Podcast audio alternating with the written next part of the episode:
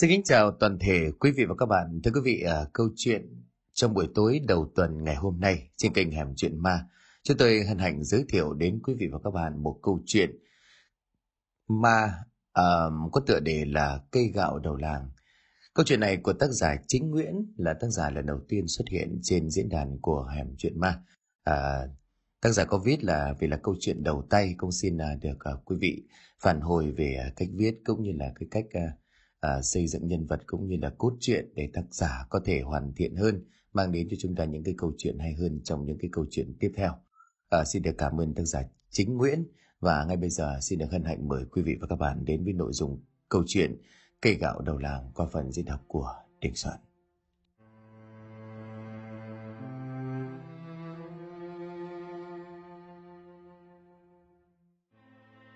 Chuyện kể về những năm đầu thế kỷ 21, lúc tôi còn là một đứa trẻ 13 tuổi. Đến hiện tại tôi đã là sinh viên năm cuối đại học. Nhớ lại và có thời gian để kể lại cho các bạn nghe về câu chuyện ma có thật ở làng tôi. Tôi sinh ra là một người con của vùng đất Nam Định, trong một làng quê nhỏ, nằm giữa hai con sông lớn là sông Hồng và sông Đào. Quê tôi đầu những năm 2000 mang một vẻ đẹp hoang sơ của thiên nhiên, của hương lúa, của mùi cỏ may và những tiếng sáo diều. Tuy là một vùng quê nghèo nhưng cuộc sống ở đây mang một nét thanh bình đến lạ. Vào đầu những năm 2000, phong trào nông thôn mới đang được triển khai ở tất cả các vùng quê với mục tiêu giúp bà con nông dân vừa được tiếp xúc với đổi mới của công nghệ, vừa giữ được nét văn hóa của làng quê.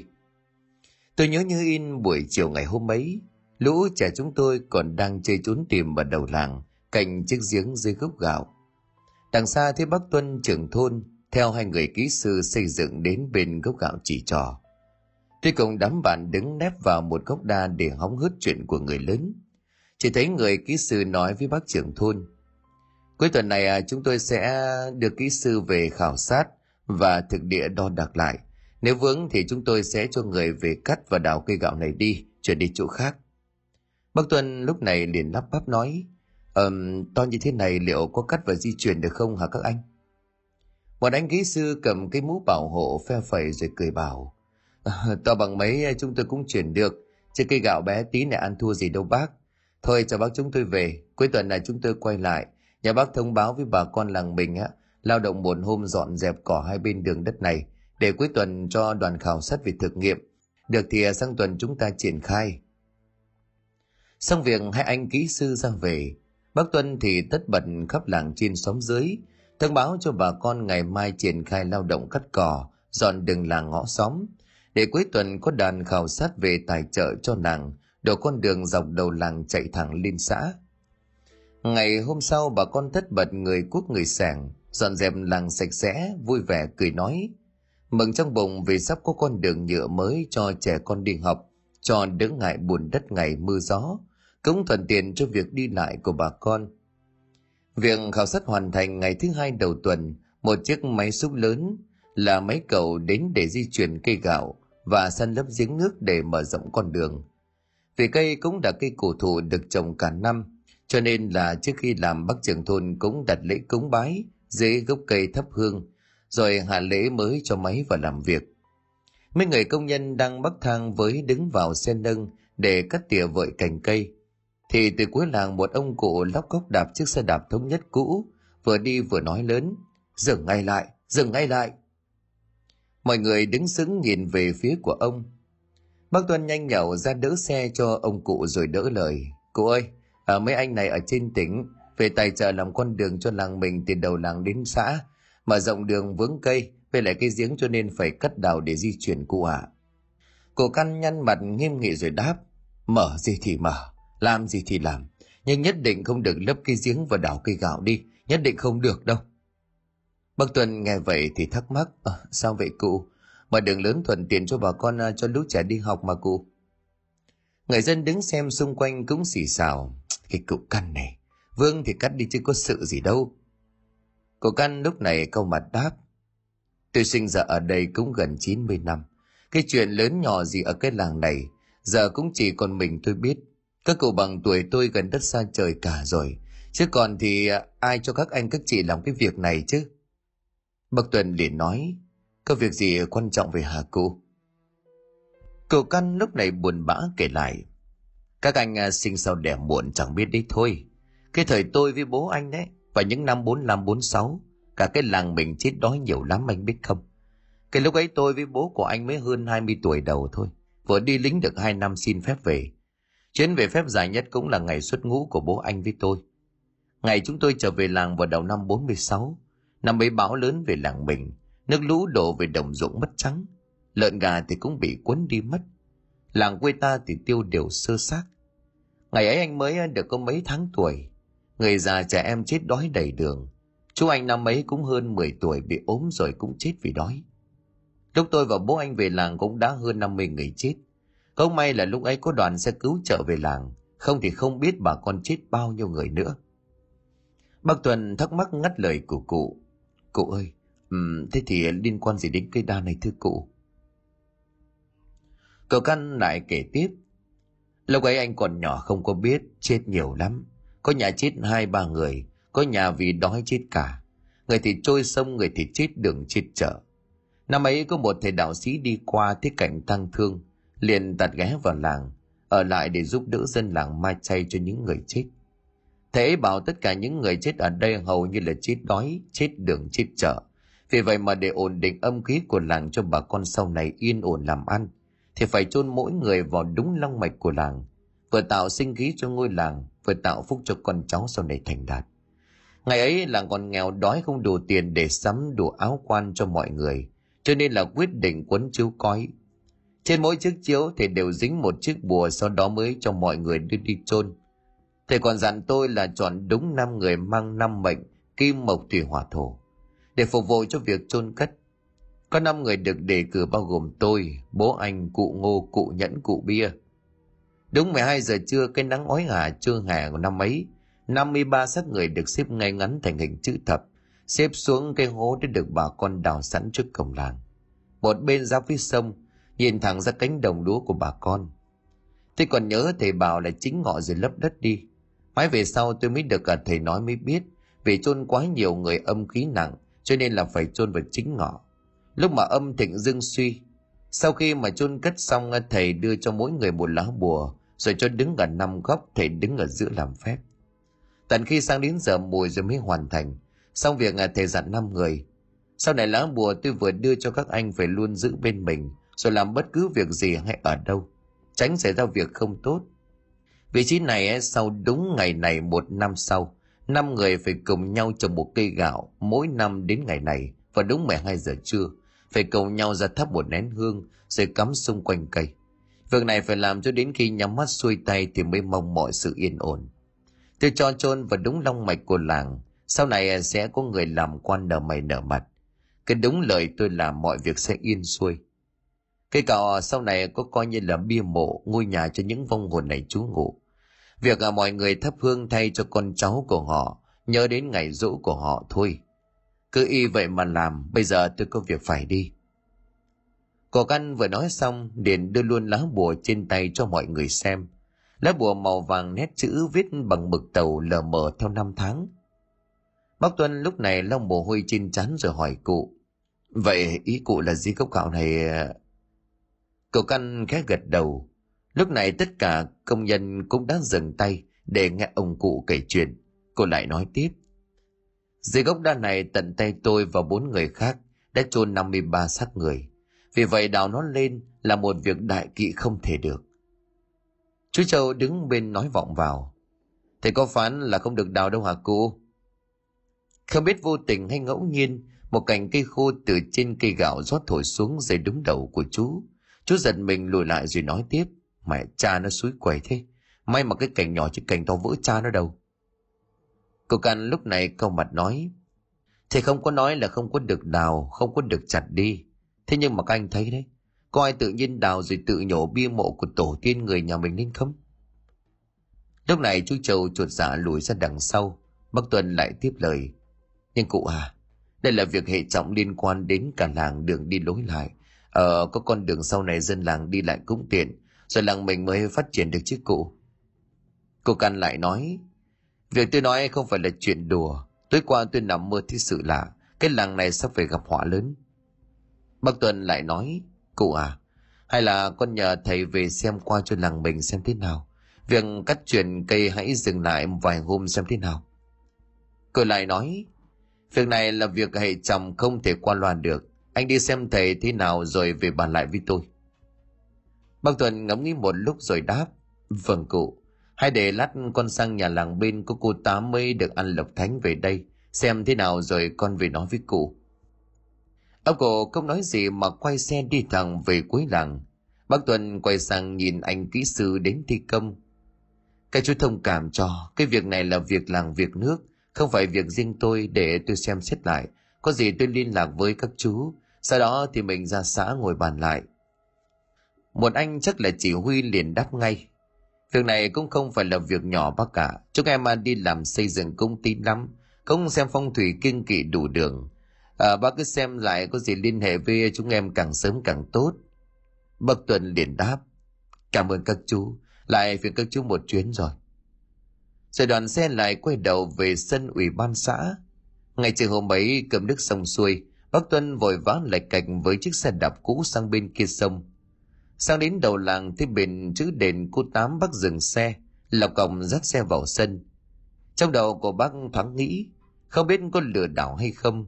Thế bà này mấy năm trước còn nghèo rứt cả mồng tơi, đi mò cô bắt ốc, bây giờ đã trở thành cô Tám rồi. Vợ bước vào đến cửa, cô đã cất giọng, cái nhà anh này sang đây không có tin vào cô thì về đi. Bác Tuân giật mình trước câu nói của cô rồi lúng túng đáp, cô cho con xin lỗi, con người trần mắt thì đã không thấy được cô, mong cô bỏ quá cho. Cô Tám nghe vậy thì đáp, thế được rồi, chuyện anh sang đây có việc gì tôi biết cả. Anh đây vào thắp 3 nén hương lên, ngồi chờ hương cháy hết. Nếu mà hương không tắt thì anh rút lá bài kia bất kỳ. Tôi để ở trên bàn thờ, cầm xuống đây tôi xem giúp. Còn nếu hương tắt giữa chừng thì anh về cho, tôi không giúp được. Nói rồi bác Tuần nhanh chóng vào thắp hương. Thật bất ngờ, chuyện nắng giáo hương không ẩm ướt, mà vừa thắp lên hương còn cháy đùng đùng. Cắm vào cái hương đã tắt ngấm từ lúc nào. Cô Tám lúc này lại nói, chuyện làng anh tôi không giúp được, anh về đi. Bác Tuần lúc này vội vã nói, có chuyện gì vậy à? Cô làm ơn cho con biết được không? Cô Tám lại tiếp, đại họa khó tránh, làng anh sắp có họa lớn rồi, anh mau về làng, vào miếu thành hoàng làng đốt một nắm hương, cắm 5 nén hương lên bắt thành hoàng làng, còn lại thì mang ra cắm quanh cốc gạo. Thành hoàng làng sẽ chỉ lối cho anh đi tìm người giúp làng. Tôi chỉ giúp anh được vậy thôi, anh mau về đi. Bác Tuân lại lắp cốc chiếc xe đạp vội vã ra về. Qua đầu làng bác ghé vào nhà của bà Trăm bán tạp hóa, mua 1 nén hương, rồi đi thẳng về phía đỉnh làng. Về đến nơi theo đúng như cô Tám căn dặn, bác đốt cả nắm hương chắp tay cúng vái, rồi cắm 5 nén hương lên bát hương thành hoàng làng.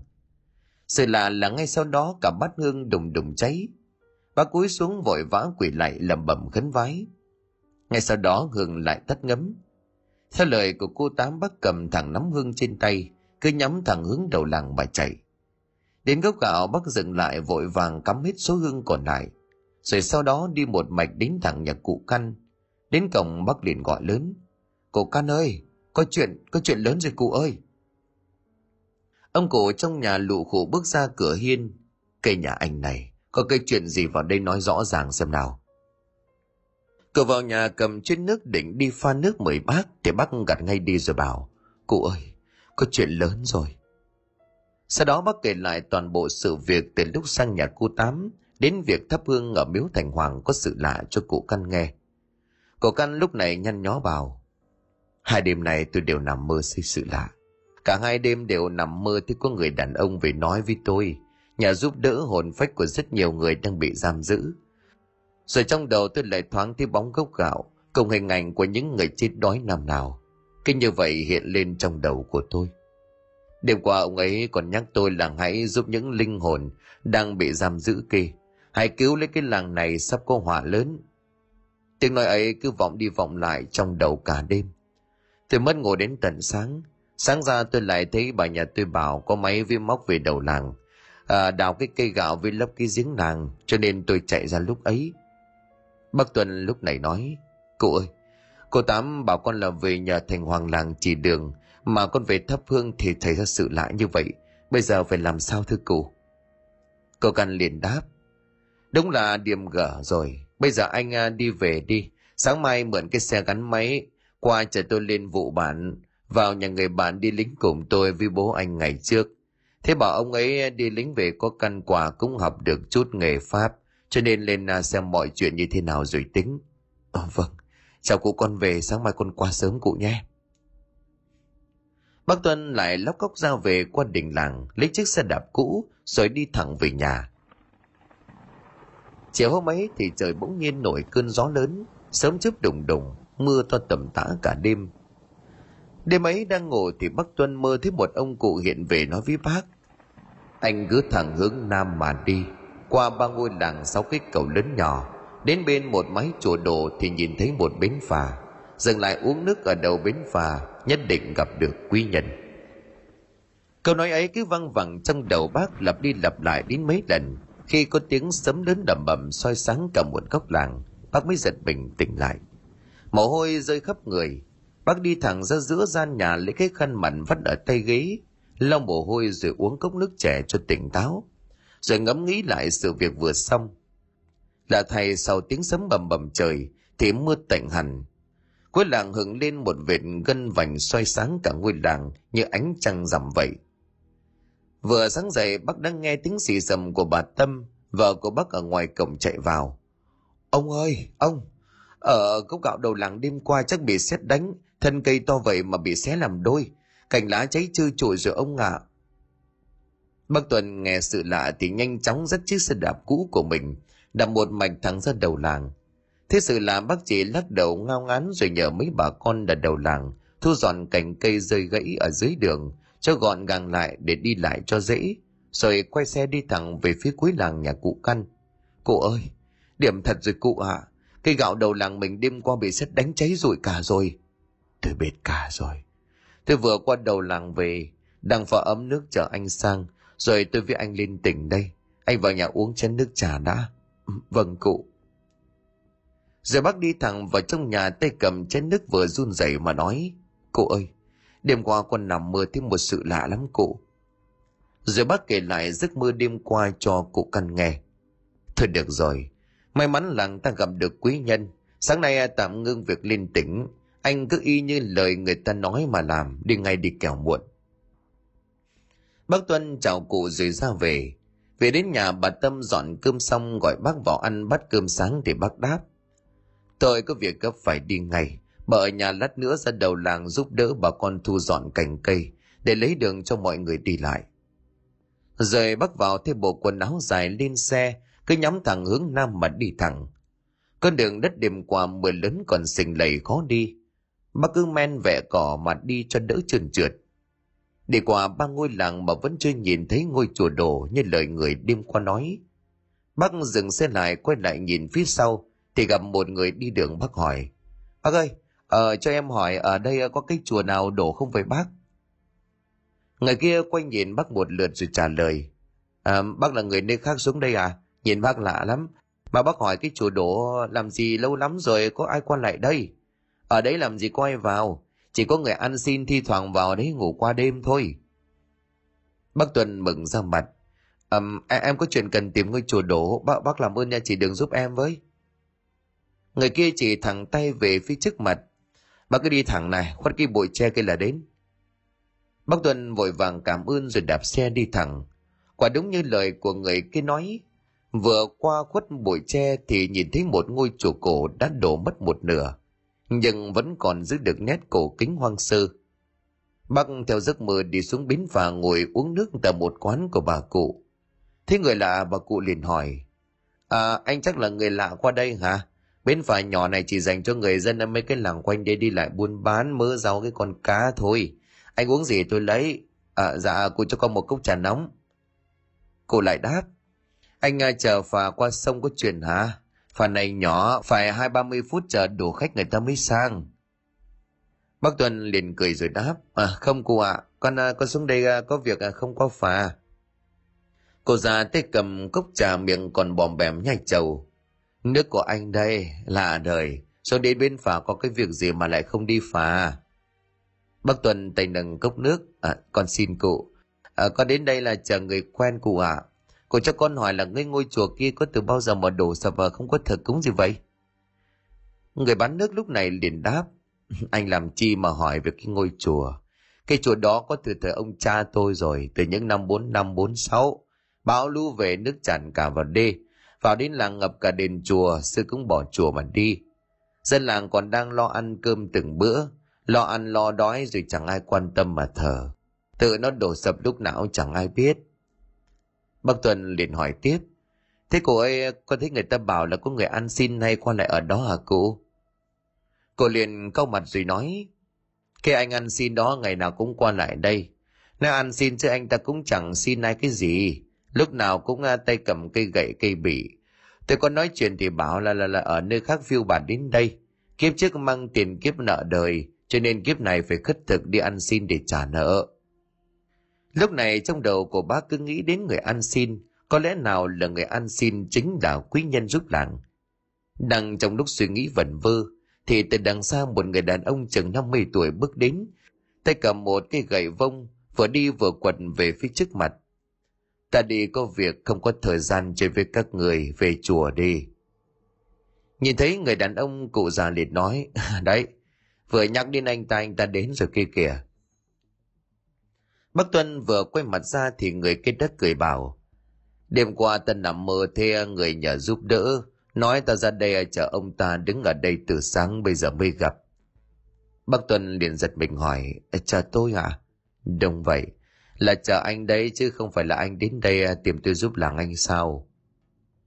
Bác Tuân nghe được đến tìm người giúp làng thì mặt mừng mở cờ trong bụng, thầm nghĩ đúng là Thành Hoàng chỉ đường dẫn lối. Cảm ơn Thành Hoàng làng, cảm ơn cô Tám, rồi nhìn người ăn xin rồi đáp, dạ, đúng là con đến đây tìm người giúp làng, mà người chỉ dẫn cho con đến đây tìm thầy, đúng là thầy sao à? Ngài ăn xin lúc này liền cười mà đáp, đêm qua có người báo mộng nhờ tôi giúp đỡ, ra đến đây nhìn thấy ấn đường của anh có chấm đen, âm khí còn bám theo trên người cho nên tôi nhận ra. Bác Tuần lúc này cũng nói, đúng là thầy rồi, cảm tạ cô Tám, cảm tạ Thành Hoàng làng đã dẫn con tìm được quý nhân. Ngài ăn xin lúc này nói, mau dẫn tôi về làng, làng anh sắp có chuyện lớn rồi, ấn đường của anh xấu lắm, là trưởng thôn mà ấn đường đen thế kia ắt hẳn làng anh đang làm gì động chạm đến thánh thần, ma quỷ, đừng nới lòng chuẩn bị hoành hành ở làng anh. Bác Tuân nhanh chóng gửi tiền nước, chào bà cụ rồi dẫn thầy thằng về làng, vừa đi vừa kể cho thầy nghe chuyện của làng xảy ra mấy ngày hôm nay. Thầy lúc này nghe xong thì cau mặt bảo, làng anh chưa làm gì động chạm đến thánh thần ma quỷ, vậy mà ấn đường xấu như vậy, ắt hẳn là trong làng có người làm chuyện gì mờ ám. Con đường mưa đêm qua còn lầy lội, mà cái nắng hửng cuối sáng mùa hè đã chói chang. Hai người luôn bám sát về cỏ đi cho đỡ trơn trượt. Về đến đầu làng thì bảo Bác Tuân, anh cầm lá bùa với tờ giấy này đi thẳng về đền Thành Hoàng làng, thắp lên nén hương, sau đó thì đặt lá bùa và tờ giấy này lên bàn thờ. Khi nào hương cháy được 1/3 thì cầm tờ giấy này đốt đi. Còn lá bùa thì anh để dưới bát hương Thành Hoàng làng, xong chuyện thì anh ra đây đón tôi vào làng, tôi ở đây chờ. Bác Tuần vâng dạ rồi làm theo lời đi thẳng về đền thờ Thành Hoàng làng. Xong xuôi mọi việc, bác ra đón thầy rồi hỏi, sao phải làm vậy hả thầy? Thầy liền đáp, đây là giấy sớ tôi xin phép Thành Hoàng, sau khi tôi vào làng tôi sẽ thay Thành Hoàng cai quản quỷ thần ở đây. Bác Tuân gật gù rồi tiếp, đến làng con rồi hả? Thầy qua nhà con mời nước, xem xét rồi giúp làng con với. Thầy gật gù đi đến gốc đá đất giật mình dừng lại rồi bảo, mọi chuyện đứng như tôi dự liệu, dưới gốc gạo này cách đây vài ngày đã được yểm bùa chú bởi một pháp sư cao tay. Dưới này tôi thấy rất nhiều âm hồn đang được giam giữ. Tôi không nhầm thì dưới này trước kia là mộ chôn tập thể. Bác Tuân nghe vậy thì giật mình, dạ vâng đúng thầy. Trước kia nạn đói con được già làng kể, ở đây long mạch của làng trước kia có chôn 53 xác người, trồng cây nhờ người cai quản làng và phù hộ cho con cháu của làng sau này thành đạt. Thầy liền đáp, đúng là như vậy. Người thầy trước kia yểm ngôi mộ tập thể này thật là cao tay, nhưng không nghĩ thế hệ sau này có pháp sư luyện tà có thể gỡ được bộ yểm dưới gốc gạo này. Ông mau gọi già làng ra đây, tôi có việc muốn nói. Bác Tuần nhanh nhẹn lóc cốc chiếc xe đạp đến thẳng nhà cụ Căn. Vừa đến cổng thấy cụ đang tưới rau trước sân thì vội vã gọi: "Cụ ơi, con mời được quý nhân giúp rồi, cụ mau ra đầu làng, thầy có việc nhà cụ." Cụ Căn lúc này liền đáp: "Thầy à, được, tôi ra ngay." Hai người đi ra đến cổng làng, cụ Căn nhìn thấy rồi khẩn khoản: "Thầy đúng là quý nhân của làng tôi. Trong giấc mơ đêm trước tôi từng nghe người ta nói, ngày ăn xin, phải là người ăn xin. Này gặp được thầy ở đây, đúng là quý nhân của làng này." Thầy lúc này đáp: "Tôi chẳng phải quý nhân gì cả, mọi người cứ gọi tôi là thầy Dự. Kiếp này tôi vất vả tha hương để làm việc giúp đời, trả nợ cho tiền kiếp thầy cụ." Cụ Căn đáp: "Vâng thầy, thầy có việc gì cần đến thân già này để giúp được làng, xin thầy cứ nói." Tôi thấy dưới gốc gạo này rất nhiều âm hồn người dân làng bị giam giữ, có cả trẻ nhỏ người già. Cậu biết chuyện gì có thể kể lại cho tôi nghe được chứ? Lúc này cậu Căn mới ngồi kể lại cho thầy nghe toàn bộ sự việc năm ấy, từ việc người chết đói đến việc lá bùa ông giữ cho đến tận bây giờ. Nói xong ông còn giơ lá bùa trên tay cho thầy xem. Lúc này thầy cầm lấy lá bùa đến bên gốc cây, đốt lá bùa rồi đút vào một hốc nhỏ trên cây. Cậu Căn thấy vậy thì liền hỏi: Thầy làm vậy là ý gì? Thầy lúc này liền giải thích: "Hiện tại lá bùa này đã mất đi tác dụng, có người đã yểm bùa dưới gốc cây này, mà là bùa thuật của người Miên rất khó để gỡ bỏ. Lá bùa này trước kia theo ông để bảo vệ, nhưng bây giờ hết tác dụng. Có phải một tuần nay thi thoảng ông thường bị đau ở huyệt đan điền không?" Cậu Căn dùng mình rồi bảo: "Đúng như những gì thầy nói mấy ngày nay, tôi thường có những cơn đau bất chợt ở vùng đan điền. Tôi đang định bảo con trai đưa lên trên huyện khám thì làng sẽ ra sự lạ, cho nên chưa có đi được thầy ạ." Thầy lúc này liền đáp: "Được rồi, bây giờ tôi đốt lá bùa này, hóa giải hết tà thuật yểm trên lá bùa này, nó sẽ không ảnh hưởng đến cụ nữa. Bây giờ cụ yên tâm không lo đau đớn gì cả." Cậu Căn lúc này khẩn khoản cảm ơn thầy. Thầy lại nói: "Tôi mới giải được tà thuật trên bùa giúp cụ, còn chuyện cái làng này phải đến thành hoàng để tôi hỏi thành hoàng làng xong mới có thể xem xét được." Nói xong bác Tuân, thầy và cụ đến thành hoàng. Vừa vào đến cổng thầy đã quất mạnh về sau lưng và nói: "Về chùa này, đây là nơi thánh thần ngự, không phải nơi nào thích đến là đến." Cậu Căn và bác Tuân xứng người khi nghe thầy nói như vậy. Chưa kịp hỏi gì thầy đã nói: "Không có gì, mấy cái vong ma chít trẻ ở bến đò được tôi cứu giúp, không hại người. Theo tôi để tu nghiệp chờ siêu thoát thôi." Lúc này cả bác Tuân và cụ bỗng rùng mình. Cụ đi đến bao năm sống từng này tuổi đầu, chưa từng gặp chuyện ma cỏ gì. Này thấy sự lạ làm cả hai người cũng thấy rợn người. Vào đến đền thành hoàng làng thì thầy thắp 5 nén hương lên bát hương thành hoàng, đứng giữa đền rồi lẩm bẩm đọc chú. Chỉ thấy trên tay của thầy cầm lá bùa tung lên, thầy lá bùa bốc cháy. Thầy ngồi xuống tay bắt quyết. Thấy việc lạ, cụ và bác Tuân đứng im chỉ biết nhìn theo. Khoảng chừng 10 phút sau thầy đứng lên rồi nói: "Cái chuyện của làng anh tôi biết cả rồi. Tôi nhờ thành hoàng chỉ điểm, trong làng anh đang có người luyện tà thuật của người Miên. Hắn biết việc phải đào cây gạo và lấp cây giếng của làng, cho nên yểm tà thuật dưới gốc cây gạo. Hiện tại dưới gốc gạo đang giữ rất nhiều vong hồn của người làng. Hắn đã yểm bùa để sau khi cây gạo được đào lên, hắn sẽ điều khiển toàn bộ vong hồn luyện tà thuật. Hiện tại cây gạo đã bị sét đánh xẻ đôi, một số âm hồn đã tranh thủ thể các giao thoan đất trời để mà thoát ra ngoài. Bảo sao khi sáng nay tôi nhìn thấy anh, ấn đường của anh lại xấu như vậy." Bác Tuần lúc này lo lắng hỏi: "Thầy ơi, thế người luyện tà thuật là ai, và luyện tà thuật ấy thì có hại gì cho dân làng không thầy?" Thầy lúc này liền nói tiếp: "Hiện tại người ấy đang làm phép ẩn thân, khi ra ngoài sẽ không bị phát hiện, chỉ giống như là người bình thường. Thành hoàng làng cũng chưa phát hiện ra được." Cô Căn lo lắng hỏi: "Thế bây giờ dân làng con phải làm sao à?" Thầy liền bấm đồn tay rồi nói: "Ra gốc gạo này có chuyện rồi." Ba người lại cùng nhau ra gốc gạo đầu làng. Vừa ra đến nơi đã thấy bà Mận hô hoán: "Mọi người ơi, ra giúp kéo bà Dạng lên với, vỡ đầu rồi." Nhanh như cắt, bác Tuân chạy ra cùng bà Mận đỡ bà Dạng lên bờ. Nhờ anh Tú đầu xóm lấy chiếc xe gắn máy chở ra trạm y tế để băng bó. May mà chỉ xây sức nhẹ, chảy máu đầu một chút không ảnh hưởng gì nghiêm trọng. Bác kể lại chuyện cho mọi người vừa đi về đến đầu làng, xuống cầu bến giếng nước rửa tay, thì như có người đẩy bác ngã dập đầu vào cạnh giếng. May mà có người đến giúp. Lúc này thầy Dự cùng với cụ Căn đang đứng dưới gốc gạo, thầy bấm độn rồi bảo: "Bác trưởng thôn về lấy cho tôi xin 9 bát máu cho mực và 7 con gà trống cầm ra đây, nhanh lên phải làm trước giờ thân, để qua giờ dậu thì tối nay làng ta nguy to." Bác Tuần thất bật chạy về xóm bắt gà và đi kiếm chó mực.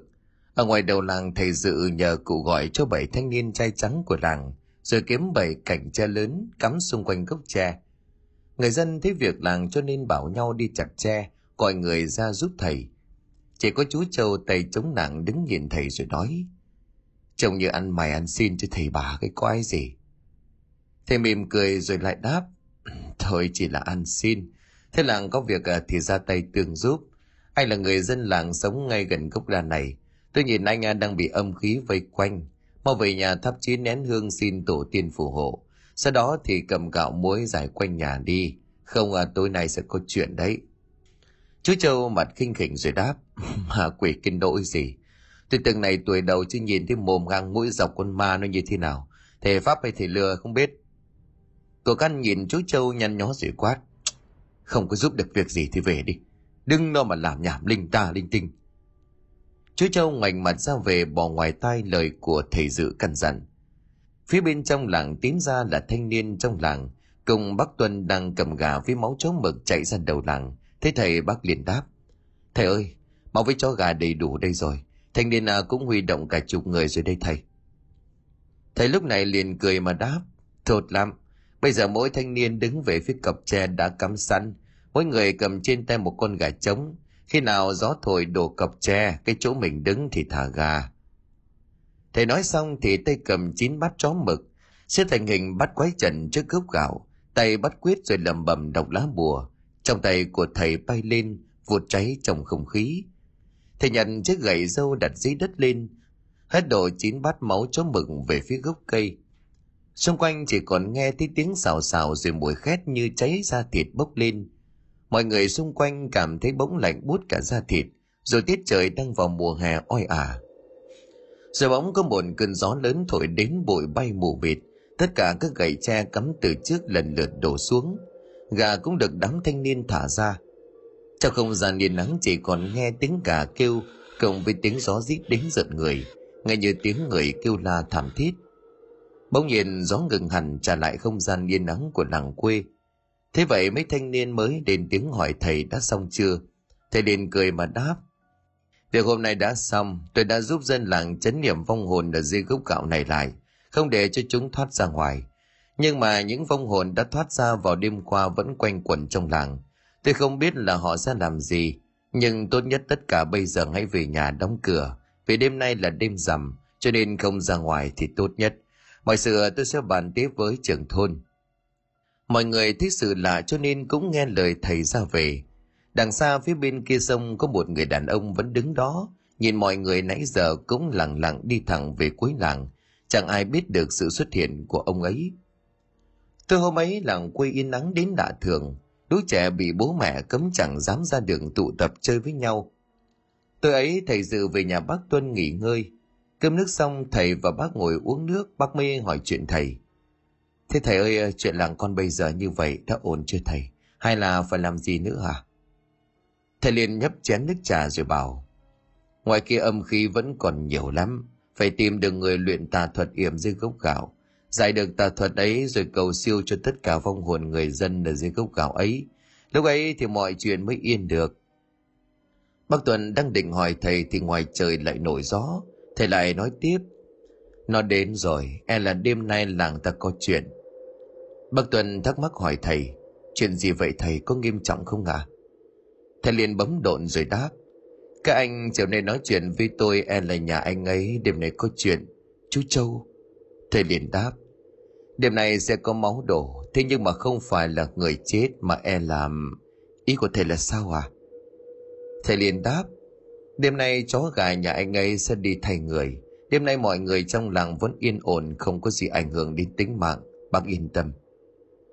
Ở đằng nhà chú Châu, khi hai vợ chồng chú đang say giấc, bỗng nổi lên cơn giông gió mưa rào. Hai vợ chồng chú trong nhà chạy ra để lại đống thóc ngoài sân vẫn còn đang phơi giang dở, thì bỗng nhiên vợ của chú hét lên: "Trộm, có trộm bà con ơi!" Một cái bóng đen thoáng qua cửa. Lúc này chú Châu cầm cái đòn gánh từ cổng chạy vào nhà, nhưng quay lại chẳng thấy gì cả.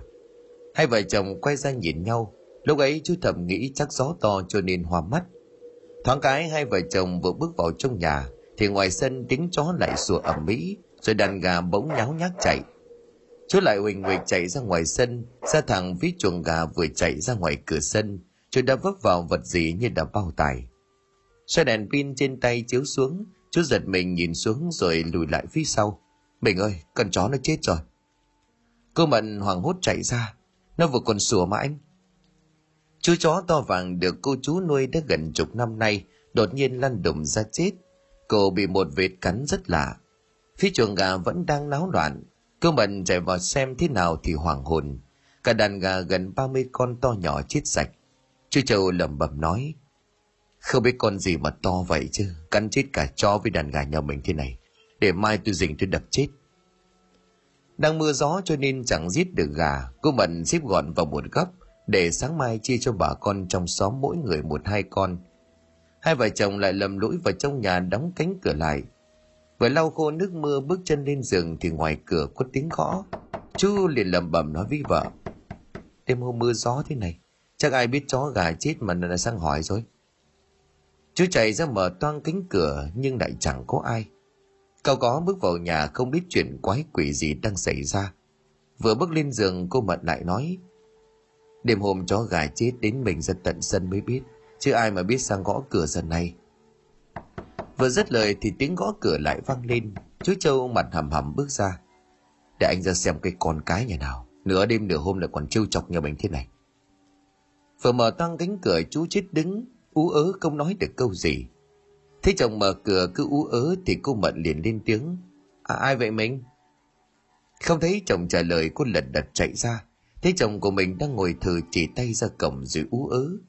Thế vậy cô Mận rót cho chồng một cốc nước, lấy khăn lau mặt cho chồng. Chả chú Châu tỉnh hẳn, cô mới hỏi: "Vừa nãy làm sao đây? Sao mở cửa mà cứ ú ớ? Em chạy ra tưởng mình bị trúng gió." Lúc này chú Châu cầm cốc nước trên tay rồi khẩn khoản bảo vợ: "Ma vợ à?" Cô Mận liền ngạc nhiên: "Anh nói gì? Ma cỏ ở đâu ra chứ, giờ anh có tin ma quỷ gì đâu mà bảo là ma với quỷ?" Chú Châu run giọng đáp: "Đúng là ma thật rồi. Tôi vừa mở cửa thì thấy cái bóng áo trắng nó không có chân, cứ lơ lửng ở trên không đó. Mà thì không có tròng mắt, nó bảo với tôi là mày sẽ chết, mày sẽ chết. Rồi nó bay vút ra cầm. Tôi hoảng quá, tôi đứng ú ớ không có nói được gì." Nghe thấy chồng nói như vậy, cô Mận hoang mang đỡ chồng lên giường nghỉ, rồi ngủ thiếp đi lúc nào không hay. Cả đêm chú Châu sốt cao mà cô không hề hay biết. Đến gần sáng choàng tỉnh dậy thấy chồng run rẩy, cô sờ tay lên trán chú thấy nóng ran, nên hô hoán mọi người đưa chú lên trạm xá. Sáng hôm ấy cả làng loan tin nhà bà Mận bị con gì đó cắn chết cả chó gà, đem cho mỗi người 1 con. Ai nấy đều đi chặt che nứa về gia cố lại chuồng trại. Thầy Dự cùng bốc Tuân ra đến nơi thì mọi người đang chặt che thì liền bảo: "Chẳng có con gì cắn đâu, mà nó trêu đấy. Nó về bắt người không được thì nó bắt gà bắt chó." Mọi người nghe vậy thì hoảng hốt dừng tay dì dầm hỏi thầy: "Làng con trước giờ có ma cỏ gì đâu thầy?" Thầy liền bảo: "Trước giờ làng anh có thần linh bảo hộ, có người của làng che chở, ma quỷ nào dám hoành hành. Giờ lớp bảo vệ ấy bị phá đi, chính vong hồn của người làng đang vào làng, nghe lời xui khiến của kẻ ác hoành hành ngang ngược. Chó gà nhà anh Châu đêm qua bị ma bắt hết, những con vật ấy bị ma quỷ vầy, phải đưa đi chôn, không có ăn được thịt đâu, kẻo lại rước họa vào thân." Bác Tuấn lúc này tiếp lời của thầy: "Thầy à, con nghe cô Mận bảo đêm qua chú Châu gặp ma ốm sốt, bây giờ vẫn còn nằm trên trạm xá." Thầy liền nói tiếp: "Chiều qua tôi đã thấy âm khí quanh nhà anh ấy, tôi cứ bảo anh ấy thắp hương tổ tiên rồi rải gạo muối quanh nhà tránh tai họa, nhưng anh ấy không tin lời của tôi. Bây giờ sự việc xảy ra nông nỗi này, chó gà chết của đi thay người, những âm hồn ấy chưa đủ mạnh để đoàn hồn cướp xác, chúng đang ăn sinh khí của động vật để mạnh lên từng ngày, vì vậy cần phải tiêu diệt chúng ngay khi chuyện lớn xảy ra. Một người dân lúc này liền nói chen: Thầy ơi, sao thầy bảo hôm qua thầy đã trấn niệm oan hồn dưới gốc gạo, sao đêm qua chúng vẫn hoành hành hả thầy? Thầy chỉ tay thẳng ra gốc gạo rồi trả lời: Tôi nói cho toàn thể bà con dân làng rõ đề phòng. Hiện tại dưới gốc gạo kia có người đang yểm bùa của người Miên để luyện tà thuật. Người ấy là một người dân trong ngôi làng này. Đêm hôm trước sét đánh xẻ đôi cây gạo ra, những âm hồn dưới gốc cây kia tranh thủ thời khắc giao thoa của đất trời mà thoát ra ngoài, nghe theo lời chỉ bảo của người luyện tà thuật, đi hút dương khí để mạnh lên từng ngày, phục vụ cho mục đích luyện tà của hắn ta. Vì vậy bây giờ mọi người phải đề phòng bất cứ chuyện gì xảy ra, nhất nhất phải nghe lời của tôi, thông báo cho bác trưởng thôn biết kịp thời xử lý.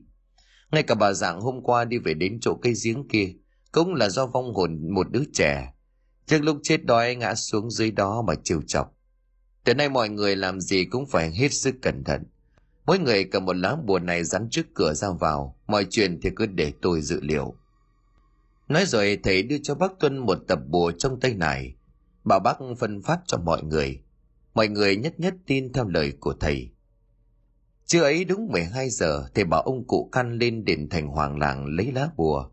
Thầy dặn bác Tuân cất dưới bát hương thành hoàng, đem đốt ở vị trí giữa sân đình. Dưới gốc gạo thì Dự cầm thanh kiếm gỗ, lấy ra từ trong tay này, cắt một chút máu nơi đầu ngón tay, nhào vào lưỡi kiếm chỉ thấy thanh kiếm sáng lên rồi vụt tắt. Thầy giơ thẳng thanh kiếm lên bầu trời, bỗng dưng gió nổi lên mây đen phủ kín cả trời, thầy lúc này liền hô lớn. Thành hoàng làng có lệnh triệu tập quỷ sai và thổ địa nơi đây. Bỗng hai luồng khí đen cuộn trào trước mặt của thầy, chỉ thấy thấp thoáng bóng dáng của một người cao to, một người nhỏ bé đội mũ giống quan ngày xưa. Thầy lúc này liền lớn tiếng rồi bảo: Ta thay mặt cho thành hoàng làng triệu tập các ngươi lên để hỏi tội. Tại sao có thổ địa quỷ sai mà để cho ma quỷ hoành hành làm khổ dân chúng như vậy? Thổ địa lúc này liền đáp lời của thầy: Dưới gốc gạo kia cách 3 thước về phía tây có chôn một chân nhang của thành hoàng làng để bịt mắt chúng tôi. 3 thước về phía đông giáp với cây giếng có chôn một lá bùa của một trong 5 người trước kia chôn xác những người chết đói nhiều năm về trước tại đây để giữ và điều khiển vong hồn bọn họ. Quỷ sai lúc này cũng tiếp lời: Ông hãy cho đào chân nhang lên, chúng tôi tìm hiểu mọi chuyện rồi báo lại cho thành hoàng làng. Chân nhang chỉ xuất hiện vào giờ dương khí mạnh, ông hãy đào nhanh lên, kẻo qua giờ ngọ sẽ mất thời cơ. Ngay lập tức hai bóng đèn vụt mất, thầy Dự thổ huyết ho ra một đống máu. Bác Tuân lo lắng chạy lại đỡ thầy: Thầy ơi, thầy có sao không à? Tôi không sao, chẳng qua tôi vừa nói chuyện với thổ địa và quỷ sai ở đây, cho nên giảm dương thọ thổ huyết một chút, không sao cả. Anh mau lấy cuốc cách 3 thước từ gốc cây gạo về phía tây, đào xem thấy gì rồi mang về đây cho tôi. Nhanh chóng bác Tuần vào nhà bà Tị ở gần đó, lấy một cái cuốc ra đào như lời thầy dặn. Bác đào mãi mà không thấy gì cho nên gọi thầy: Con đào sâu 3 thước rồi mà vẫn chưa thấy gì thầy hả? Thế vậy thầy liền gật đầu, rồi thầy lấy trong tay nải ra một chiếc gương bắt quái, miệng lầm bầm đọc chú rồi hướng cái gương về phía bác Tuân đang đào. Lúc này thầy mới nói: Đào tiếp đi, sắp tới rồi đấy. Bác Tuân lại tiếp tục đào. Thật kỳ lạ, vừa đặt nhát cuốc xuống thì chiếc cuốc đã nảy lên như chạm vào đá. Bác cúi xuống lấy tay vén lớp đất còn đang phủ lên, bác nói lớn: Thầy ơi, thấy rồi, là một chiếc hộ sơn son thiếp vàng thầy hả? Thầy liền vui vẻ rồi đáp: Được rồi, anh mau mang nó về đây cho tôi. Bác Tuần mang chiếc hộp đến bên cạnh thầy. Trên nắp chiếc hộp được dán một lá bùa đỏ mực vàng, thầy bảo: Đúng là bùa của người Miên, người này đang luyện tà thuật hại người, lại che được cả mắt thổ địa và quỷ sai nơi đây. Loại tà thuật này ta chưa từng gặp. Nói xong thầy lại giữ chiếc hộp lên trước mặt rồi lẩm bẩm đọc chú. Lá bùa trên nắp bỗng nhiên bùng cháy ngay trước mặt của thầy. Thầy nhẹ nhàng mở hộp ra, lấy chân nhang được quấn trong một tấm vải đỏ. Thầy nói: Chuyện trước nay nhất định là phải giữ bí mật, không để cho người trong làng biết, tránh để người luyện tà phát hiện ra. Bây giờ anh cầm chân hương này về miếu thành hoàng, đốt thêm 8 thẻ hương nữa, rồi cắm lên bát hương thành hoàng. Sau đó về thằng nhà, mọi chuyện cứ để tôi dự liệu. Từ hôm ấy ăn cơm xong, thầy với bác Tuân đang ngồi uống nước thì cụ Căn lạch cạch dắt chiếc xe đạp đi vào sân. Bác Tuân vui vẻ mời cụ vào trong nhà uống nước. Vừa ngồi xuống bàn, cụ Căn đã hỏi thầy: Thầy ơi, cái chuyện ở làng thế nào rồi thầy? Tôi thấy bất an lắm thầy hả? Lúc trưa tôi đốt lá bùa ở miếu Thành Hoàng thì thấy dòng gió ùn ùn kéo đến, mà thoáng cái lại trời yên biển lặng, cho nên tôi sợ là có điểm nên sang đây hỏi lại thầy. Thầy cười vui nhấp một ngụm trà rồi đáp: Lúc ấy tôi gọi là thổ địa và quỷ sai lên để hỏi chuyện chứ không có gì đâu cụ. Cô hỏi lại thầy với một ánh mắt tò mò: Thế cái chuyện này thế nào rồi hả thầy? Thầy nhìn bác Tuân rồi quay sang nhìn ông cụ ái ngại. Thế như vậy bác Tuân liền nói: Thầy à, thầy yên tâm, cụ căn đây là người già làng gần đất xa trời. Chính cụ ấy bảo con đi tìm thầy giúp làng. Thầy liền bảo: Đến lúc làng này tôi đã nhìn thấy ở cổng có rất nhiều âm khí, đoán biết được trước là có người trong làng luyện tà thuật. Trưa nay lúc tôi nhờ cụ đốt lá bùa là mượn danh Thành Hoàng, gọi thổ địa cùng quỷ sai lên để hỏi chuyện. Biết được việc người luyện tà thuật này bịt mắt quỷ sai thổ địa của làng và đang nắm giữ vong hồn của tất cả người dân đang yên nghỉ dưới gốc gạo. Tôi đã khai nhãn cho họ để đêm nay, khi mà người luyện tà thuật sẽ âm binh đi hút dương khí, thì quỷ sai sẽ giúp làng, cứu người. Thổ địa sẽ biết ai trong dân làng là người luyện tà thuật.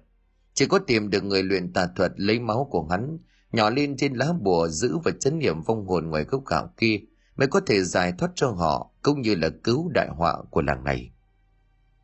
Lúc này cụ mới hoan hỉ đáp: Vâng, cảm ơn thầy, mong mọi chuyện như thầy dự liệu, xin phép thầy tôi về. Đang bước ra đến cửa thì thầy gọi cụ lại, đưa cho cụ một lá bùa rồi nói: Dương khí của âm hồn đã đủ mạnh, đêm qua nó đã hút đủ dương khí, cho nên đêm nay có thể sẽ tìm hút dương khí của con người. Để tránh tổn hại đến người dân trong làng thì tôi nhờ cụ một việc. Việc này khá là nguy hiểm, nhưng mà cụ yên tâm, mọi chuyện đã nằm trong dự liệu của tôi. Không để thầy nói xong, cụ liền đáp: Việc gì thầy cứ giao, vì sự yên ổn của dân làng, cái mạng già này có xá gì chứ. Thầy liền vui vẻ rồi đáp: Được, cô nói như vậy thì tốt. Đêm nay đúng giờ tí ba khắc, cô cứ nhắm đầu làng mà bước đến ắt có chuyện lạ. Khi gặp nguy hiểm thầy cứ giơ lá bùa này lên, rồi trong đầu nghĩ đến câu chú triệu hồi quỷ sai, ăn có người đến cứu cụ. Bác Tuần run giọng nhưng vẫn đáp: Cụ già rồi, tay chân chậm, hay run, hay là để tôi đi thay cụ được không thầy? Thầy nghe vậy thì đáp: Anh còn là trung niên, dương khí quá mạnh, âm hồn đêm qua mới chỉ hút được dương khí của chó gà, chứ đồ mạnh đều hút được dương khí của anh. Hiện tại mới chỉ làm hại được người già và trẻ con. Hơn hết cô là người từng chôn họ dưới gốc gạo, cho nên rất dễ để dụ vong hồn họ. Lúc này cô căn lên tiếng: Được, tôi sẽ làm theo lời của thầy. Cái mạng già này còn sống được mấy năm nữa đâu. Từ nhỏ đã đi lính vào rừng, trèo đèo lội suối bao năm, tôi chưa từng gặp ma quỷ bao giờ. Để đêm nay tôi xem mồm ngang mũi dọc của nó thế nào. Nói rồi cô cầm lá bùa chào thầy Dự cùng gia đình bác Tuân ra về. Thầy Dự nói với theo: Các cậu cứ yên tâm, mọi việc cứ làm theo lời tôi nói, ắt sẽ bình an. Vợ của bác Tuân cùng đứa con út ngồi bên cạnh, núp sau lưng của mẹ, ngồi nghe chuyện nãy giờ chỉ biết sợ, rồi thu vào góc nhà. Đống bát đĩa ăn xong bà thu vào, còn để ở góc sân từ nãy. Vào lấy nước cho chồng cùng thầy uống mãi, nghe chuyện còn chưa rửa. Bây giờ nhìn thấy bóng tối không dám bước chân ra cửa hiên nữa. Thầy Dự liền bảo cả nhà: Đêm nay mọi người vào nhà trong ngủ, dù có nghe tiếng động gì ở ngoài sân cũng không được bước ra ngoài, không được nhìn ngó, tránh ảnh hưởng đến dương thọ về sau. Thầy nói rồi nằm dưới chiếc võng ngoài trái nhà bác Tuân nghỉ lưng. Bác Tuân cùng vợ con vào gian nhà trong để ngủ, để chiếc giường căn nhà ngoài nhường lại cho thầy. Đêm ấy cụ căn đúng như lời của thầy dặn, đúng giờ tí ba khắc, tay của cụ lăm lăm lá bùa hướng gốc đa mà thẳng tiến. Tiếng chó ở đầu làng bắt đầu cắn đầm mỹ, rồi đã khoảng 12 giờ đêm, làng xóm yên bình trong giấc ngủ, chẳng còn ai ra đường. Ánh trăng vẫn còn mang hơi hướng của đêm rằm hôm qua, nên soi sáng con đường cụ đi trước làng. Bước ra gần đến cổng làng thì đến gần nhà bà Dạng, thì xa xa cụ nhìn thấy một bóng áo trắng đang lừ lừ bước đến trước mặt của cụ. Biết là có chuyện chẳng lành nhưng cụ vẫn lăm lăm bước về phía trước, gần chỗ bóng trắng cụ mới thẳng thốt giật mình. Lúc này cụ mới công nhận đúng là có ma thật. Cái đầu thì không hốc mắt, cái mồm thì rộng toác trông như cái đầu lâu. không có chân mà cứ bay thẳng đến trước mặt của cụ. Lúc này cụ như đang chết, đứng thẳng về phía bóng trước mặt, mồ hôi toát ra đầm đìa. Lúc này chợt cụ nhớ đến lá bùa trong tay, vừa giơ lên lẩm bẩm thì thoát cái, từ phía con đường giữa làng một bóng người xuất hiện. Chỉ thoáng thấy người này vung một sợi xích về bóng ma giật mình lùi lại nhưng chẳng kịp. Dáng người sừng sững ấy đến đứng sát cạnh rồi quát lớn: "Các người đã lộng hành suốt mấy ngày nay, bây giờ theo ta xuống địa ngục để luận tội." Cậu căn đứng như trời trồng nhìn thẳng về phía người đàn ông to lớn, một tay cầm chiếc rìu lớn, một tay cầm xích sắt, râu dài lông mày rậm, nhìn như là tướng Trương Phi trong trí tưởng tượng của cụ. Còn đang vẩn vơ suy nghĩ thì thoát cái, hai cái bóng ấy đã biến đi mất. Lúc này dường như cụ căn đã hiểu chuyện, đoán biết được phong hồn kia đã bị bắt đi. Cô lại thẳng hướng nhà bác Tuân mà bước tới. Lúc này ở nhà bác Tuân là giữa sân, thầy Dừa đang ngồi, một tay cầm chiếc kiếm gỗ, một tay cầm gương bát quái. Chỉ thấy thầy lẩm bẩm gì đó rồi khẽ gật đầu. Một cái bóng áo đỏ thoáng lướt đi. Thầy vừa phủi quần áo đứng lên thì cụ Căn cũng vừa bước vào cửa rồi gọi: "May quá, thầy đây rồi. Mọi chuyện đúng như thầy dự liệu, con ma ấy bị người đàn ông to lớn bắt đi rồi." Thầy lúc này câu mặt đáp: "Mọi chuyện tôi biết cả rồi, tôi quên mất không dặn cụ, xong việc về nhà ngay. May mà vừa rồi thổ địa vừa đi thì cụ đến, không thì mọi chuyện khó lường, ảnh hưởng đến cả tôi và dương thọ của cụ, vì thánh thần không hiện diện trước mặt của người trần mắt thịt." Cô Khăn lúc này khẩn khoản: "Tôi nào biết sự tình ấy, mong thầy bỏ qua cho." Thầy Dự liền cười mà đáp: "Thôi được rồi, mọi chuyện như vậy đã rõ. Đằng nào cụ cũng đến đây rồi, vào đi ngồi uống chén nước, tôi bàn với cụ vài việc như sau." Bác Tuần tối giờ nghe thầy nói nào có chợp mắt, lắng tai nghe tiếng của thầy và cụ Căn nói chuyện, thì cũng từ trong căn phòng bước ra. "Mọi chuyện êm xuôi cả rồi chứ thầy?" Thầy liền đáp: "Anh đã dậy rồi thì ra cả đây, tôi có chuyện cần bàn lại với hai người." Lúc này bác Tuân lật đận đi lấy ấm trà, đổ nước pha ấm trà mới mời thầy và cụ Căn. Ngồi xuống ghế, thầy niềm nở nói: "Mọi chuyện tôi đến đây giúp làng cũng đã hoàn thành, sáng mai tôi phải đi sớm." Cậu Căn lúc này liền cắt lời: "Như vậy là xong rồi sao thầy? Thế còn cây gạo với cái giếng thì thế nào? Ai là người luyện tà thuật vậy thầy?" Thầy liền niềm nở rồi nói: "Lúc nãy quỷ sai đã giúp ông thoát một mạng, bắt được một vong hồn bị sai khiến về hỏi tội, đã biết được ai là người luyện tà thuật này. Hắn là một người trước kia đã qua Campuchia thời chiến tranh, từng là lính đánh Khmer Đỏ sang bên Miên, theo một người Miên học Pháp. Nhưng vì luyện ngài cho nên thầy của hắn bị ngài vật chết. Hắn mới bỏ Miên về lại xứ này, cũng biết được một số pháp thuật điều khiển âm binh. Sau khi thầy của hắn chết, hắn lấy một cuốn sách có tên là Chiêu Hồn Quỷ Môn Thuật. Luyện được tà thuật này sẽ khiến cho hắn sai khiến được âm hồn, cải tử hoàn sinh, giúp cho người chết sống lại." Bác Tuân liền hỏi thầy: "Cải tử hoàn sinh là giúp người giúp đời, sao lại là luyện tà thuật thưa thầy?" "Giúp đời giúp người ư? Sống chết là mệnh của trời, không được làm trái. Hơn nữa để luyện thành thì cần tất thảy sinh khí và vong hồn của 80 người. Trước đây ta không biết lý do mà hắn chưa luyện tà thuật này, thế nhưng có lẽ khi biết được dưới gốc gạo kia chấn niệm 53 hồn người, lúc trước thầy phong thủy kia yểm lại để giúp dân làng tránh được tai ương tiền kiếp, thì hắn đã bắt đầu luyện tà thuật. Trước hết hắn bịt mắt quỷ sai và thổ địa, sau đó tiếp tục yểm bùa giữ và điều khiển âm hồn của 53 người dưới gốc gạo. Chỉ cần gốc gạo kia bị đào lên, tấm bia mộ ấy bị lật, tất thảy vong hồn sẽ thoát ra và nằm trong quyền kiểm soát của hắn ta. Lúc ấy hắn ta sẽ sai khiến âm hồn đi giết hại đủ 80 người, thì tà thuật ấy hắn sẽ luyện thành. Thật may thay, cây gạo chưa bị lật đổ, chỉ có một số vong hồn thoát ra được nhưng chưa làm hại gì đến dân." Cậu Căn lúc này ngắt lời của thầy: "Thế hắn là ai và vì sao lại phải làm như vậy thưa thầy?" Thầy liền đáp: "Cậu có nhớ cụ kể chuyện cùi chôn người dưới gốc gạo cho những ai không?" Cậu liền đáp: "Thưa thầy, chứ ấy vì sợ người ta đào lật gốc gạo nên tôi đã kể cho toàn bộ dân làng ở ngay cổng làng rồi thầy." Thầy nhâm nhi chén nước trà rồi đáp: "Trước đó cơ." Cậu mới nhăn mặt suy nghĩ rồi đáp: "Chuyện chôn người ấy tất thảy chỉ có những người già cả trong làng mới nhớ, cũng chỉ biết là đi chôn chứ không biết chôn ở đâu, Chỉ có 5 người chúng tôi chôn là biết vị trí chính xác, 4 người còn lại thì đã gần đất xa trời, cũng cả chục năm nay rồi, chỉ còn một cái mạng già này vẫn còn ở lại hầu tổ tiên.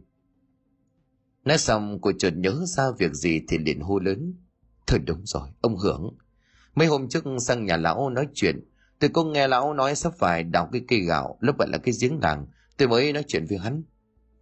Bậc Tuần liền tiếp lời: Chắc là đúng lão ta rồi cụ, nghe nói ngày xưa cũng đi lính hỗ trợ bên Campuchia, mãi hơn 20 năm mới về làng.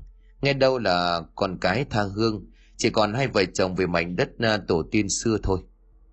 Cô Căn liền đáp: Nhưng mà sau bao năm qua hắn ta không luyện để tận đến hôm nay, mấy ngày này hắn mới đưa tà thuật để ra luyện chứ. Thầy lúc này mỉm cười rồi đáp: Thổ Địa vừa nói với tôi, trong nhà của hắn ta mùi âm khí tỏa ra rất nặng. Có lẽ là có người chết đâm mấy ngày, có lẽ nào... Lúc này bác Tuân dường như mới vỡ lẽ ra mọi chuyện. Có lẽ nào trong nhà của hắn có người chết, hắn muốn cải tử hoàn sinh. Thầy liền gật đầu rồi nói: Hắn chỉ mới học được một nửa cuốn tà thuật này, đâu biết được rằng khi cải tử hoàn sinh chống lại mệnh trời, người ấy chỉ sống được vỏn vẹn 47-49 ngày nữa, và vong hồn sau đó sẽ mãi mãi không được siêu sinh. Cậu Căn liền tiếp: Đúng là tà thuật hại người mà. Thế sáng mai thầy đi sớm, chúng tôi biết phải làm sao đây? Lúc này thầy mỉm cười rồi đáp: Tôi đã có dự định đi là ắt có tính toán chu toàn. Sáng mai cụ cùng với bà con đến nhà ông Hưởng lo mai chay cho người nhà của ông ấy. Sau đó lấy một cây nến trên nắp áo quan cầm ra đầu làng, cứ nhắm thẳng hướng cái gốc cạo 3 thước, đào sẽ thấy bùa yểm của ông ấy. Dùng nến đốt cháy lá bùa, rồi cầm cây nến lại, đào một hố nhỏ chôn dưới gốc cây gạo. Như vậy thì tà thuật của hắn sẽ bị phá giải. Có lẽ đến giờ hắn đã biết việc luyện tà thuật của mình không thành. Lá bùa rắn trên mặt của người chết đã mất tác dụng, tự khử mùi theo gió bay khắp mọi nơi. Thế nhưng hắn chưa biết việc hắn luyện tà thuật đã bị tôi phát hiện, cứ y như vậy mà làm. Bác Tuân lại tiếp tục hỏi thầy: Thế việc hắn thì xử lý thế nào hả thầy? Để hắn lại tiếp tục luyện tà thuật làm hại dân làng thì sao? Thầy nhìn bác rồi khẽ gật đầu: Ác giả ác báo, anh cứ yên tâm, trời đất có mặt. Người làm việc xấu ắt hẳn sẽ bị quả báo. Hắn luyện tà thuật không thành, những vong hồn thoát ra đêm mưa ấy, mới chỉ một người bị bắt đi vẫn còn quanh quẩn ở làng xóm. Thế nhưng bị quỷ sai cai trị sẽ không làm hại đến bà con trong thôn của mình. Giống như việc luyện ngài không thành sẽ bị ngài vật chết, còn việc hắn luyện vong chiêu hồn không thành sẽ bị vong chiêu vong ám. Dù không đủ năng lực và không được phép giết người, nhưng cũng làm cho hắn tàn héo dần héo mòn, sống không bằng chết. Bác Tuần liền nói: Thì gốc gạo với cây giếng thì sao thưa thầy? Có thể lấp đi và làm đường thay vào đó được không? Thầy liền cau mày. Thầy phong thủy trước kia là một người cao tay, quy thuận được cả vong hồn chết đói, chết đường, chết chợ dưới gốc gạo này. Dưới gốc gạo này đúng là long mạch của làng. Cái giếng ấy chính là mắt của con rồng. Thử hỏi bịt mắt đi thì dân làng phải làm sao? Bác Tuần như hiểu được mọi chuyện liền nói: Vậy con sẽ nhờ người ta đoạn này làm giạt sang bên mé ruộng của người dân, mất công mất của một chút nhưng lại tốt về sau. Dứt lời cậu Căn nghiêm mặt bảo bác: Cứ y nhìn thầy mà làm, tôi đã bảo nhất định không được đào cây gạo ấy lên. Thầy Dự lúc này mới điềm đạm mà nói: Cậu cứ bình tĩnh, quả đúng là cây gạo được chấn điểm rất tốt, chỉ cần làm đúng như lời của tôi dặn ban nãy, mọi việc sẽ thành. 5 năm nữa làng ắt có tướng tài làm rạng danh quê hương. Bây giờ đến giờ đi rồi, cậu với bác nhớ lời của tôi dặn. Thế rồi thầy đeo tay nải cầm cây gậy dâu lại tiếp tục lên đường. Bác Tuần thấy vậy thì gọi thầy: Thầy ơi, thầy ở lại giúp dân làng con mấy hôm nữa, chứ con còn chưa kịp tạ ơn thầy. Thầy liền quay mặt lại cười rồi đáp: Có việc cần đến tôi phải đi, việc của làng anh tôi chỉ giúp được đến đây thôi. Thôi chào anh chào cụ, tôi đi. Bác Tuần nhanh nhẹn chạy về phía của thầy, dưới mấy đồng tiền cùng mấy quả táo bà Tâm mới mua lúc chiều vào thầy này, rồi nói lời cảm ơn. Thầy liền gạt tay của bác ra rồi nói: Tôi là người khất thực đi xin ăn để giúp đời, tôi chỉ xin một quả táo này, còn đâu bác cất đi tôi không nhận được, mong bác thông cảm. Bác Tuân cầm táo với tiền ái ngại chào thầy, quay ngược vào nhà. Lúc ấy cũng là 5 giờ sáng. Thức trắng cả đêm nên cả cụ và bác Tuân mệt lả. Lúc này cụ bảo, tôi với anh ngồi uống nước một chút nữa cho trời hưởng nắng, rồi thông báo với bà con nhà lão Hưởng có tang, bảo mọi người sang giúp đỡ một tay. 6 giờ sáng, lão còn đang trong bàn uống nước thì mọi người đã đứng sẵn ở cổng đông ngột ngột. Đoán được sự chẳng lành, chẳng giấu được mọi chuyện cho nên hắn niềm nở nhờ mọi người vào nhà giúp đỡ ma chay. Chỉ thấy hắn thông báo là gần sáng bà vợ của hắn lên cơn bạo bệnh rồi đột tử. Mọi người xì xào to nhỏ. Mới chỉ đêm qua mà mùi bốc lên kinh quá các bà nhỉ. Không làm mai nhanh mà chôn cất, chứ cái nắng này mà đến ngày mai đó thì ai chịu cho nổi. Dường như lão Hường cũng nghe thấy, nhưng cũng lời ra tiếng vào cho nên đắt đổ cho thời tiết oi bức. Chỉ có bác Tuân và cụ Căn là hiểu rõ mọi chuyện. Nhầm quan xong, tranh thủ lúc không ai để ý, bác Tuân vào đổi một cây nến trên nắp quan tài rồi lặng lẽ đi thẳng ra đầu làng, cứ nhằm đúng hướng thầy Dự đất chỉ bảo. Là thay cuốc mãi mà chẳng thấy lá bùa thầy bảo đâu. Lúc này cụ Căn bước ra rồi nói, anh đào cái gì đấy, thầy dặn hướng đông cơ mà. Lúc này bác Tuân mới nhận ra mình đang đào nhầm hướng. Rồi bác quay lại trước cụ Căn đo đúng 3 thước rồi bảo bác đào cẩn thận. Đào đến nhát cuốc thứ 3 thì bác nói, cụ ơi, thấy rồi. Lúc này cụ Căn từ gốc gạo đi ra, vén lớn đất phủ trên lá bùa. Một lá bùa đỏ được viết mấy chữ miên loằng ngoằng, đầu bọc bên ngoài một lớp ni lông trắng. Ngay lập tức bác Tuần lấy trong túi ra cây hương vừa đội trên nắp quan tài của vợ ông Hưởng, dùng bật lửa thắp nến lên. Là thầy cứ châm ngọn nến cháy, bỏ bật lửa ra thì lại tắt, mặc dù trời chưa chẳng có lấy một ngọn gió. Lúc ấy bác mới đặt ngọn nến xuống dưới cái hố vừa đào, châm lửa thì quả nhiên ngọn lửa bùng cháy. Cậu Căn tay cầm lá bùa giơ lên trước ngọn lửa, chỉ thấy vụt một cái ngọn lửa đỏ rực cháy lên bén cả tay của cụ. Lá bùa đột nhiên biến mất không còn một chút tro nào. Bỗng hai người nghe thấy tiếng nói vọng ra từ trong không gian, cảm ơn, cảm ơn. Rồi chỉ còn nghe tiếng giọng cười lẳng vào trong gió. Ngay lập tức bác Tuân liền nhặt ngọn nến lên rồi chôn ngay xuống gốc gạo. Xong việc thì người đi thẳng vào nhà lão Hưởng xem có thấy sự gì lạ hay không.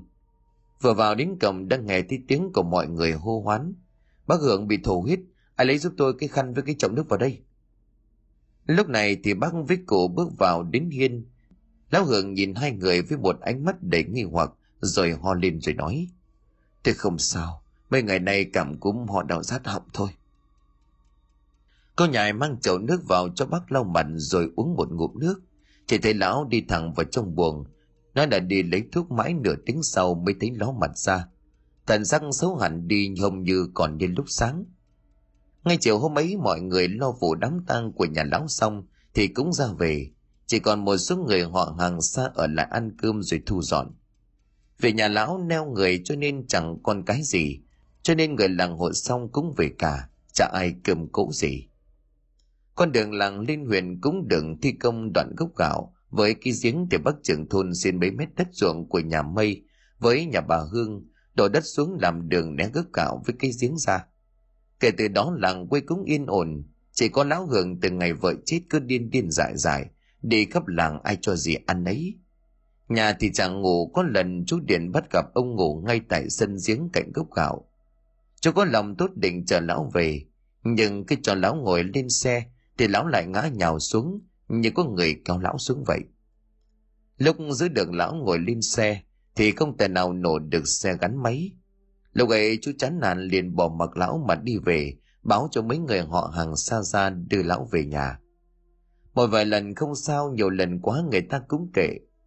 Rồi đến một ngày bác Tuân vừa đi lên xã về đến đầu làng, thấy khói bụi mù mịt ở cuối làng, đám xe thẳng đến thì hỡi ôi, nhà ông Hưởng đang cháy lớn.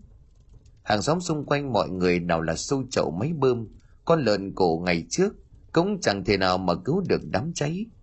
Mọi người hô hoán lão Hưởng chạy ra ngoài, nhưng lão ngồi khoanh chân giữa nhà, mặt nhắm nghiền như đang chấp nhận số phận. Có người bảo từ hồi vợ của ông ấy mất đến giờ lão cứ uống rượu suốt ngày, chắc vì thương nhớ vợ và vì cảnh nhà neo có mỗi hai vợ chồng. Sau này rồi điên khùng khùng. Về lúc chiều tôi vừa thấy ông ấy xách cái can 5 lít từ đầu làng về, tôi tưởng là rượu chứ ai nghĩ là xăng. điên khùng khùng thương nhớ vợ con, rồi lại chết đau chết đớn như vậy. Chẳng có ai biết được rằng người đàn ông trước kia thật thà chất phác, chỉ vì yêu thương vợ con, sa chân vào tà thuật, để rồi có kết quả như là ngày hôm nay. Lúc ấy chỉ có cụ Căn và bác Tuân là hiểu hết mọi chuyện. Cô quay ra nhìn bác khẽ gật đầu rồi về làng. Bỗng một cơn mưa rồng nổi lên, mưa như là chút nước. Cơn mưa rào giữa tháng 11 lạnh và hanh khô. Cơn mưa đủ lớn dập tắt đám cháy nhà lão Hưởng. Lúc này bác Tuân và mọi người mới vào lôi lão Hưởng ra, thì khuôn mặt chân tay đã cháy xém. Vì chẳng còn người thân nên bác trưởng thôn đành nhờ bà con lối xóm làm cho lão một đám ma sơ sài. Ngay chiều hôm sau, chôn lão ngay bên cạnh mộ của bà vợ lão mới chết cách đây vài tháng. Từ đó làng xóm yên ổn, chẳng còn xảy ra chuyện gì nữa. Mấy năm sau có tin vui cho làng. Một người trong quân ngũ đường phong hàm thiếu tướng, rồi hưởng ứng nông thôn mới về làng, làm cho bà con hai đường bê tông rộng trước làng cho thuận tiện đi lại. Làng mà khang trang đổi mới, riêng giếng nước và gốc gạo trước làng vẫn vậy. Chỉ là gốc gạo trước kia đã bị đánh xẻ làm đôi, thì theo ngày tháng nó đã liền lại, to lớn hơn trước, đứng sừng sững trước ngôi làng như một tấm lá chắn để che chở cho ngôi làng. Phía cuối làng lúc này, trong một căn nhà cạnh nhà lão Hưởng lúc trước, trên tay lão ý đang cầm một quyển sách với dòng chữ Chiêu Hồn Quỷ Môn Thuật, và nở ra một nụ cười đầy ma mị.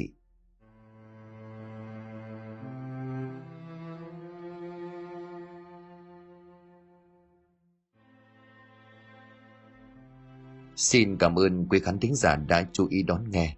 Xin kính chào tạm biệt quý vị và xin hẹn gặp lại quý vị và các bạn trong những câu chuyện tiếp theo.